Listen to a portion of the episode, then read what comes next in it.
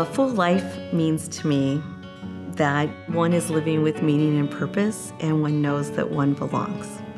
That there are people you can call on to share joyful moments, and there are people you can call on to say, things aren't going so well, and I could use some love and support.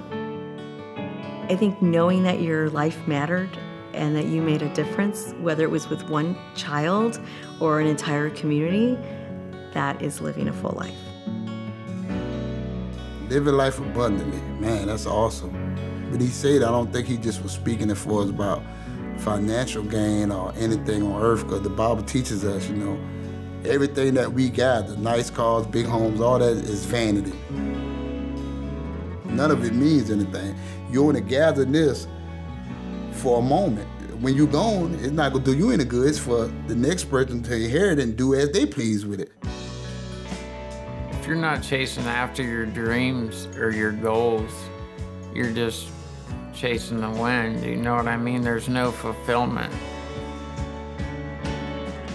A full life means you know, I'm able to to wake up each morning and reflect on what I did yesterday and, and be proud of it and happy about it. Know that I've impacted someone in a positive way, knowing that I was able to be, be honest and transparent and, and vulnerable with my friends, with my peers, with my neighbor, that I'm able to cry and be okay with it, that I'm able to, to laugh and not, and, and not feel guilty about it. There's so many kids that got so much talent, they got so much in their brain, but they don't have the support that they really probably need to open up their mind to all the things that they can do. And uh, I wish I'd have knew that when I was a kid.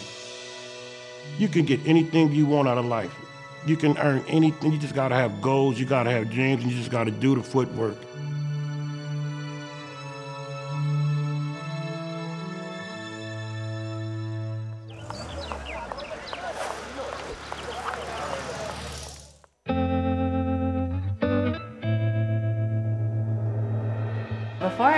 Prison, I battled with drug addiction on and off. And I ended up selling some, and then we did a raid and they arrested me. I was looking at 10 years. And I couldn't believe that. I was just like, I really messed up my life. And I knew I had to get my life right with God because obviously I was headed down the wrong path and I needed some supernatural help. I had to look at it like an opportunity to better myself. And it was a radical transformation. A huge weight was on my chest that lifted off finally, and I could breathe for the first time. I know the power of God, and once you experience God and know His love, and like you can never forget that. And so I knew I needed to get right with Him again, get my life back on track. Full life is having joy in your heart and loving yourself and living for God. That is joy. That is a full life. I was more free at the time when I was in prison than I was any other time in my life. The full life is the self actualized life, it is to become what Jesus is. What we do changes how we feel. So, to people who don't feel love, I say do loving things. And what you do will transform how you feel. You are exactly what God had in mind when God made you. And then you watch people inhabit that nobility. And you're inhabiting your own nobility because you're holding the mirror up and, and, and returning them to themselves. And you're being returned as well.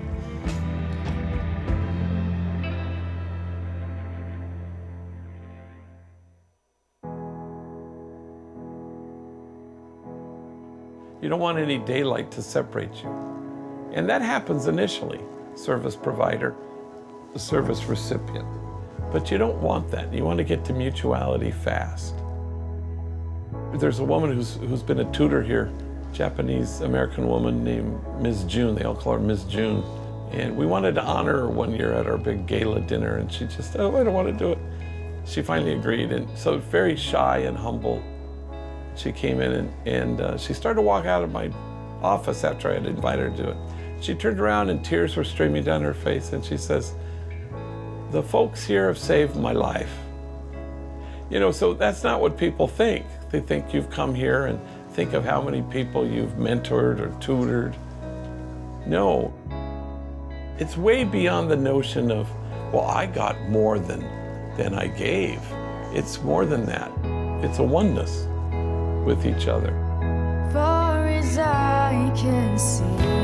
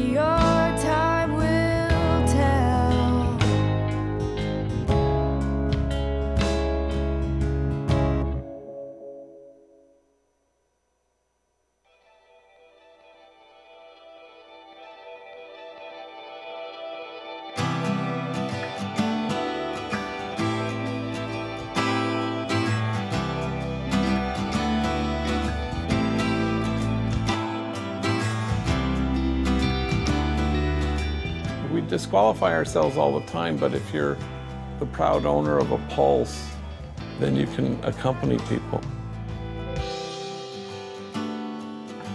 took a lot of self-reflection and, and work on myself to get to a point where I realized that I was not somebody who could change somebody else's story, that they change their own story, and I'm just there to walk beside them as they figure their stuff out. But it's like recovery, you know. You ask people in recovery, and they go, Oh, yeah, I went to 23 rehabs. And it wasn't like they found the great rehab, finally. It's that they got to a place where they, you know, it works if you work it. We all have to realize that we have something to give. It's good to know that your abilities and your resources, your time, you as a person have something to give. You also have to make space for other people to bring what they have to give. It has to be an exchange. It can happen by being intentional about caring for for people around you that don't always have to disrupt your, your day-to-day life. They can be fit into that. And over time, I think that, that that can grow to be something bigger. People have expectations on them. They have jobs that take up a lot of their time. They have families that, uh, that they're caring for. I think we need to understand that loving our neighbor can fit within all that because we can always be more generous with the people around us. We can always be more compassionate to our parents, our coworkers, our friends, our kids. And all of that falls under this idea of love your neighbor.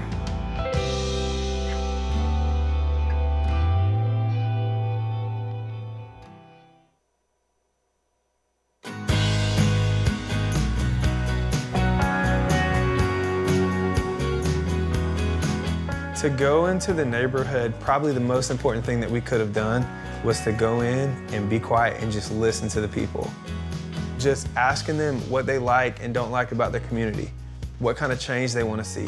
Because I don't think they get listened to a lot. Maybe more so stereotyped or judged. Stop for the one. Just make it about that one. أنا أنا سعيد جدا لأنني سوف أساعدهم أيضا لأنني آه، لاقيت المساعدة هنا رأيت المساعدة هنا من أجل ذلك سوف أكون سعيدا عندما أساعد غيري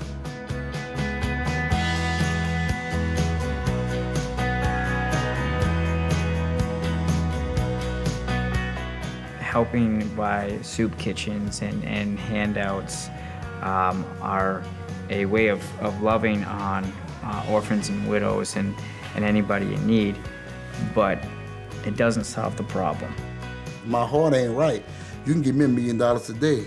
I'll be broke by two months from now because I'm not living right. I'm a I'm gonna spend money foolishly. I'm gonna be doing things that ain't of God and everything else. So that's why it's so important to give people hope and dignity. And in order to do that, you got to give them an opportunity to be able to change their life. improve their conditions.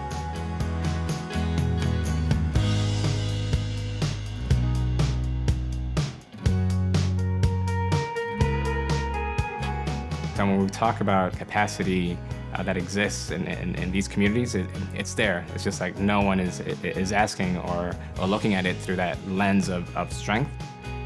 Yeah, I don't like potential, I don't like success, I don't like failure, because a lot of that stuff is measuring, measuring up, and, and that's less important to me.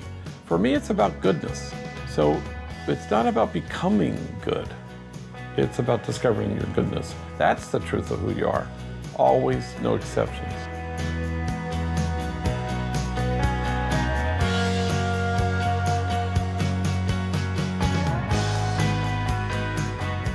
To me, this is how we should be living, that we should be living together. I want people to understand our whole entire community will be healthier and for generations to come because we're stopping generational poverty, uh, lack of employment, lack of education, because these children will go on and go to school and have a job and have healthier families.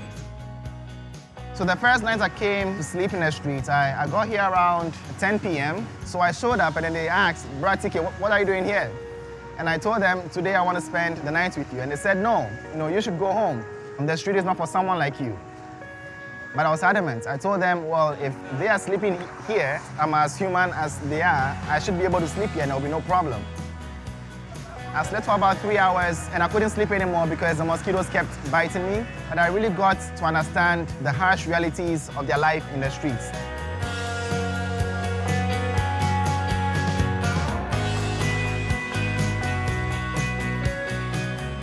It started with a very simple idea, is that you listen to people.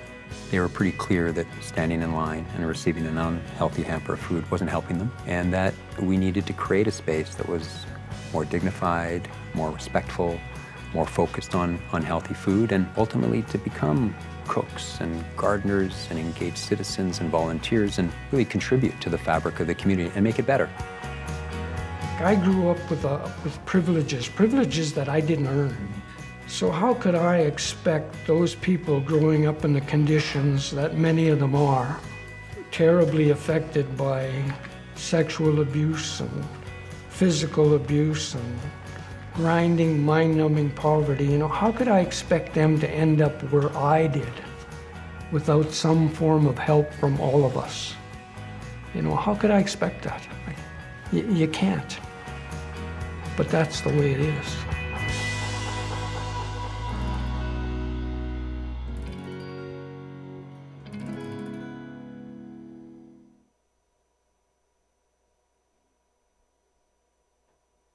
My faith is really based on verses like James 1:27 that religion that God sees as pure and faultless is to care for orphans and widows in their distress. And that is a call to action. Anyone can do it. It doesn't take a special person. We're just being asked to come alongside and care for people. And so I bet my life on that. And I believe that God loves the world. And so I am called to love the world. I'm not called to love the world in this church box. I'm called to love the world where it is.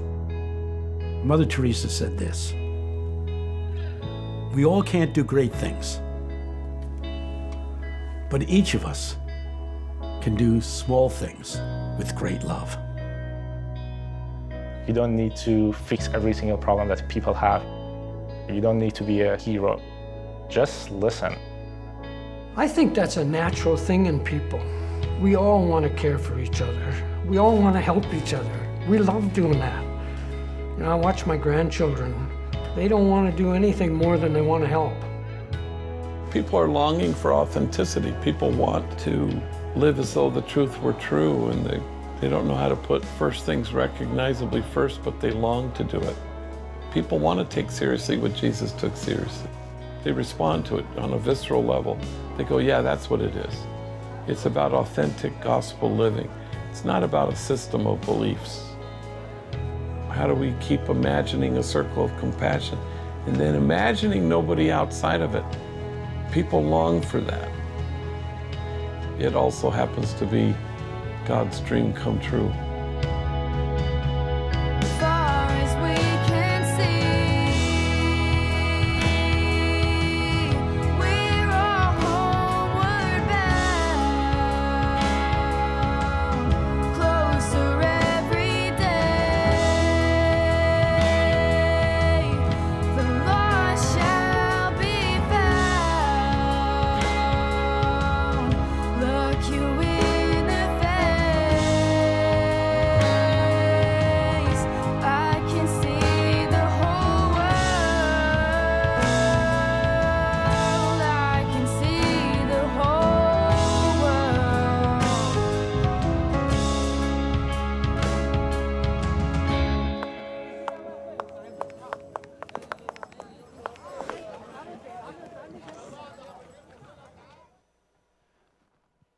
Well, hello again.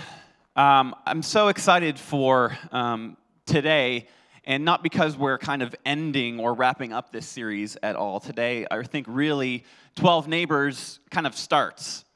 Right? This is not a spot where 12 Neighbors ends. Really, this is the starting line for a lot of us. And uh, we wanted to see, want you guys to see that final video in its entirety because really this whole series has been about story. It's been about people's stories and us being able to learn from them. And we want to kind of give you a glimpse of everyone's story just a little bit, as well as the kind of uh, recap that that video uh, did for us. And so before we um, close up, at least today, uh, in the series portion of this, I want to talk uh, for a, a very few moments about Easter. And uh, we still have some Easter invites left over.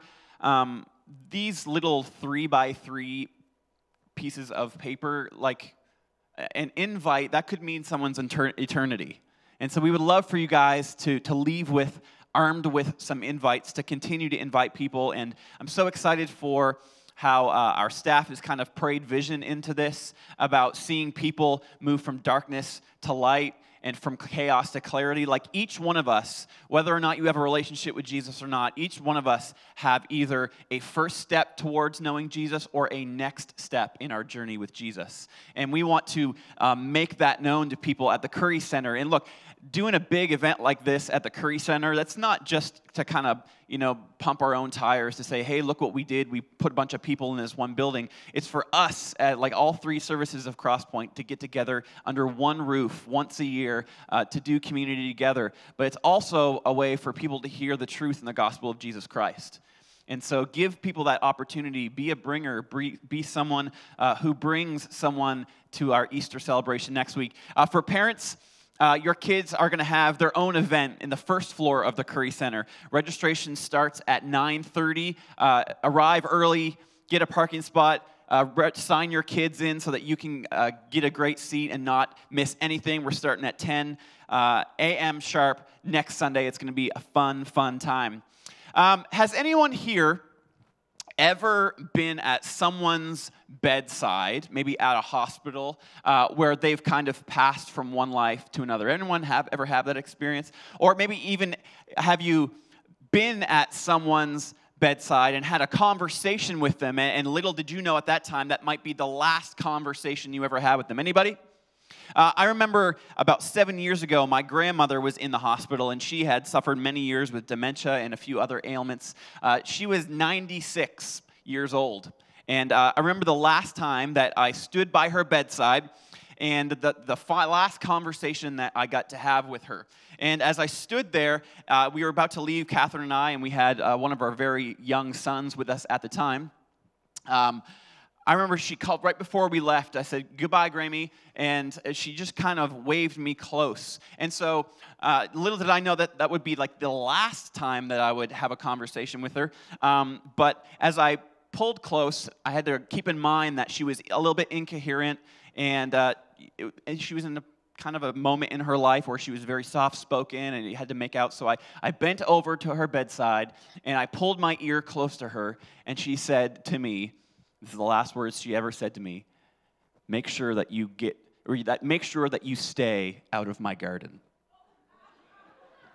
And I kind of propped up and I was like, well, what on earth does that even mean? Uh, she, like I said, she was um, suffering from dementia, and she actually thought I was the neighbor's kid from the 1950s who used to trample her flowers.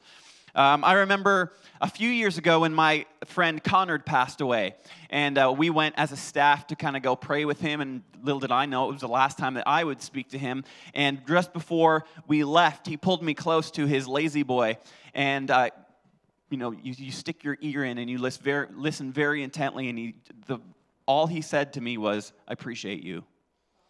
There's something specific about uh, you listening to someone and the last words that they say to you. Maybe it's a friend who leaves, right? Maybe it's a friend who takes a new job and they move to a different city, and that last interaction that you have with them, you remember the last words that you have with those people. And so it was the same thing with the disciples in Matthew 28. Uh, a few chapters earlier, uh, before his death on the cross, cross, before his sacrifice, he has a meal with his disciples and he sits around a table and he says, Look, this is probably going to be the last meal that we share together. And they have community and they have fellowship together before Jesus goes on that road. And then in Matthew 28, after the resurrection, he shows up to his 11 disciples and he sits with them again at a table. And what he does is he actually gives them the last words that they would ever hear from him. And so, of course, in this moment, they are they're listening very intently, right? They, they move their ear close to him to what he's about to say. And this is what he says to them in Matthew 28, starting at verse 16. It says, The 11 disciples went to Galilee, to the mountain where Jesus had told them to go. And when they saw him, they worshiped him, but some doubted. Then Jesus came to them and said, All authority in heaven and on earth has been given to me. Therefore, go and make disciples of all nations, baptizing them in the name of the Father and of the Son and of the Holy Spirit, and teaching them to obey everything I have commanded you. And surely I am with you always to the very end of the age. And so that was the last words that he got to speak to his whole kind of crew, right? And essentially, what he was doing was leaving the ministry in their hands. He's like, Look, I've given you the last three years of my life. You've seen the power of God work in me, and you've seen, uh, you've seen me do these amazing things and the way that I've taught. Well, now I'm leaving it in your hands. This is now your mission. And this is why it's called the Great Commission because it's something that we do with God. It's something that we partner with. That's why it's a co mission. We do it along with Him, with the power and the presence of Jesus in each of us. And so He's equipped them, He's set them up for a win, and He's saying, Look, this is what I need you to do. This is the Great Commission. This is what I expect of you. And so, really, that wasn't the end of Jesus' ministry. Really, that was the start of the church uh, later on in Acts 2. Like this was that was the starting line for them. And I think it's the same way for us for 12 neighbors. Uh, I think that this has been a, a hard but really good series for us as a church.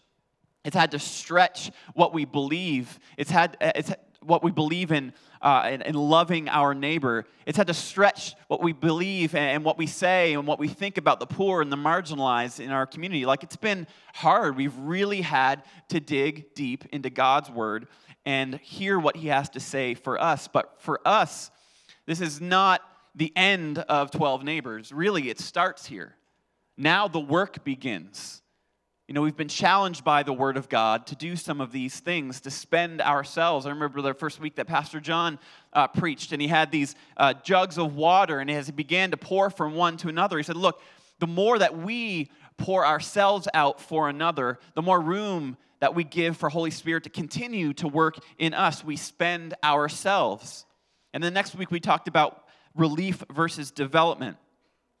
How we not just give relief, but we do development so that we can reach foundational problems and, and, start from there. And the next week, Pastor Dave talked about what it means to start with your strengths, not to see someone for their deficiencies, but to start with their strengths as we lead them to a new life, a full life, as we've talked about today. And the next week, we talked about creating context for community. And then when, when you and I, when we understand one another in our strengths and our abilities, that sets us up for a win as a community as a group to go out and serve others. And last week, Pastor Natalie talked about understanding systems of injustice.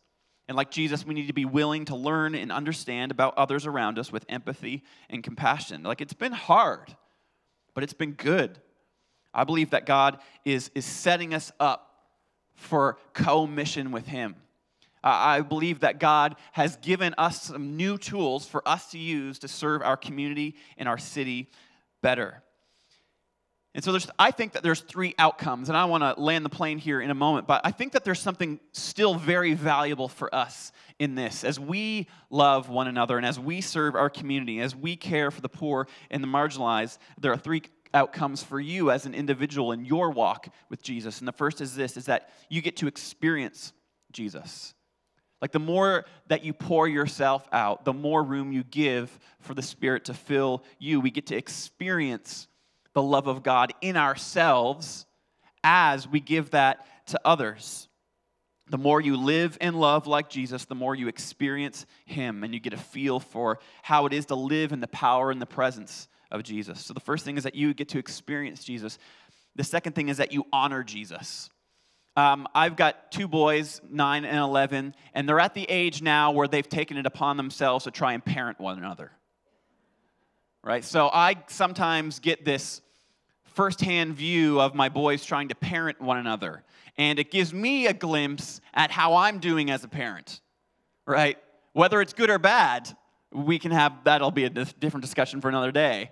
But it's honoring to me when I see one of my sons encourage or reassure or uplift or honor the other. That's an encouraging thing. And now sometimes it goes the other way and they try to parent one another in the ways that maybe don't necessarily honor me in my parenting. That happens too.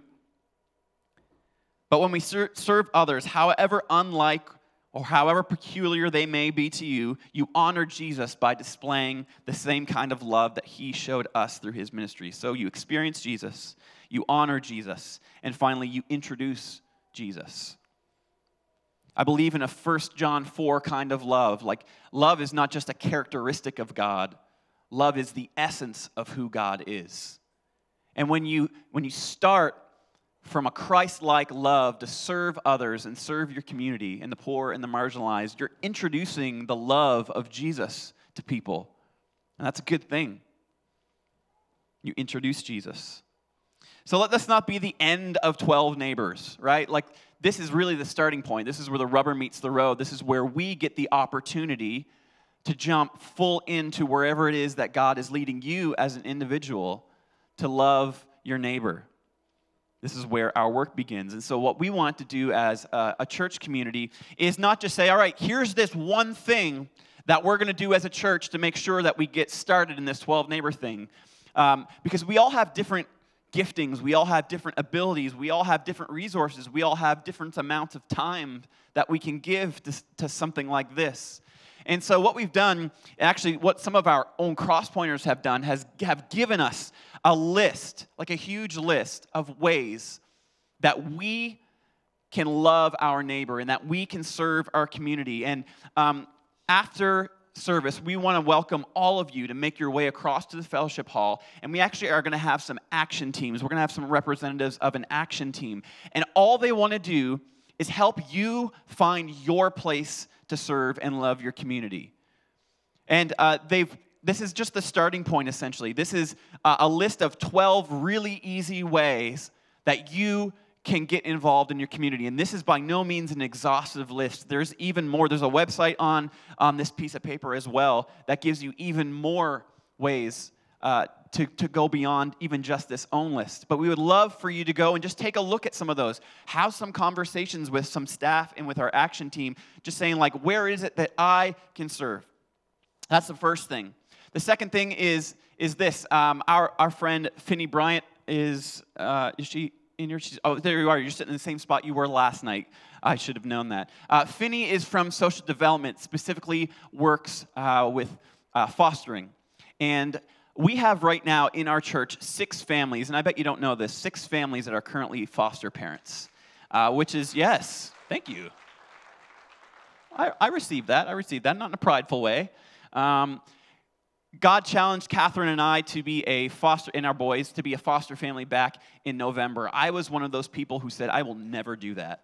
I could never do that. I don't have the patience, and we've seen uh, from others the stories and the difficulties that it can sometimes have. But I guarantee you, it has been one of the most challenging and one of the most uh, uplifting things that we have could have ever done as a family. And uh, I would love to, to see more families jump into that. If you have room in your house and room in your heart for another human, you should absolutely have a conversation with Finney uh, in the fellowship hall afterwards. Just ask questions, okay? No one's asking you to make any decision, right? Just ask questions and see where Holy Spirit might take you. And so that is going to be available for you as well. And even on a global scale, we have Vanessa here, and uh, we would love for you to speak to her if you are thinking more globally. But we want to set you up for a win. We want to give you every and any opportunity to love your neighbor and serve the poor and the marginalized in our communities as best as you can, right? There's got to be a, this is the starting point. There's got to be a starting point for you, and we would love for you to take us up on that offer. And so after the fellowship hall, our service, our service leaders are going to give more uh, information for this in a moment but make your way after. Uh, as a f- one final thing that we want to do to kind of cap off this series, but really starts us off in the series in a lot of ways, uh, is do communion together. Because when it came to the Great Commission, it started with a great communion.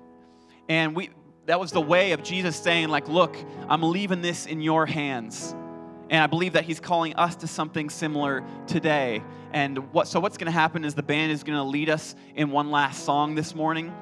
And as soon as they go, uh, we're going to continue to worship, but our ushers are also going to begin to serve you your elements for communion. And as they do that, just hold on to them until the end of the song. Continue to worship, and then I'm going to come back and we're going to lead us through communion and we're going to send us off in the love and the power and the presence of God. Amen? Amen. Let's stand and let's sing together as our ushers come forward.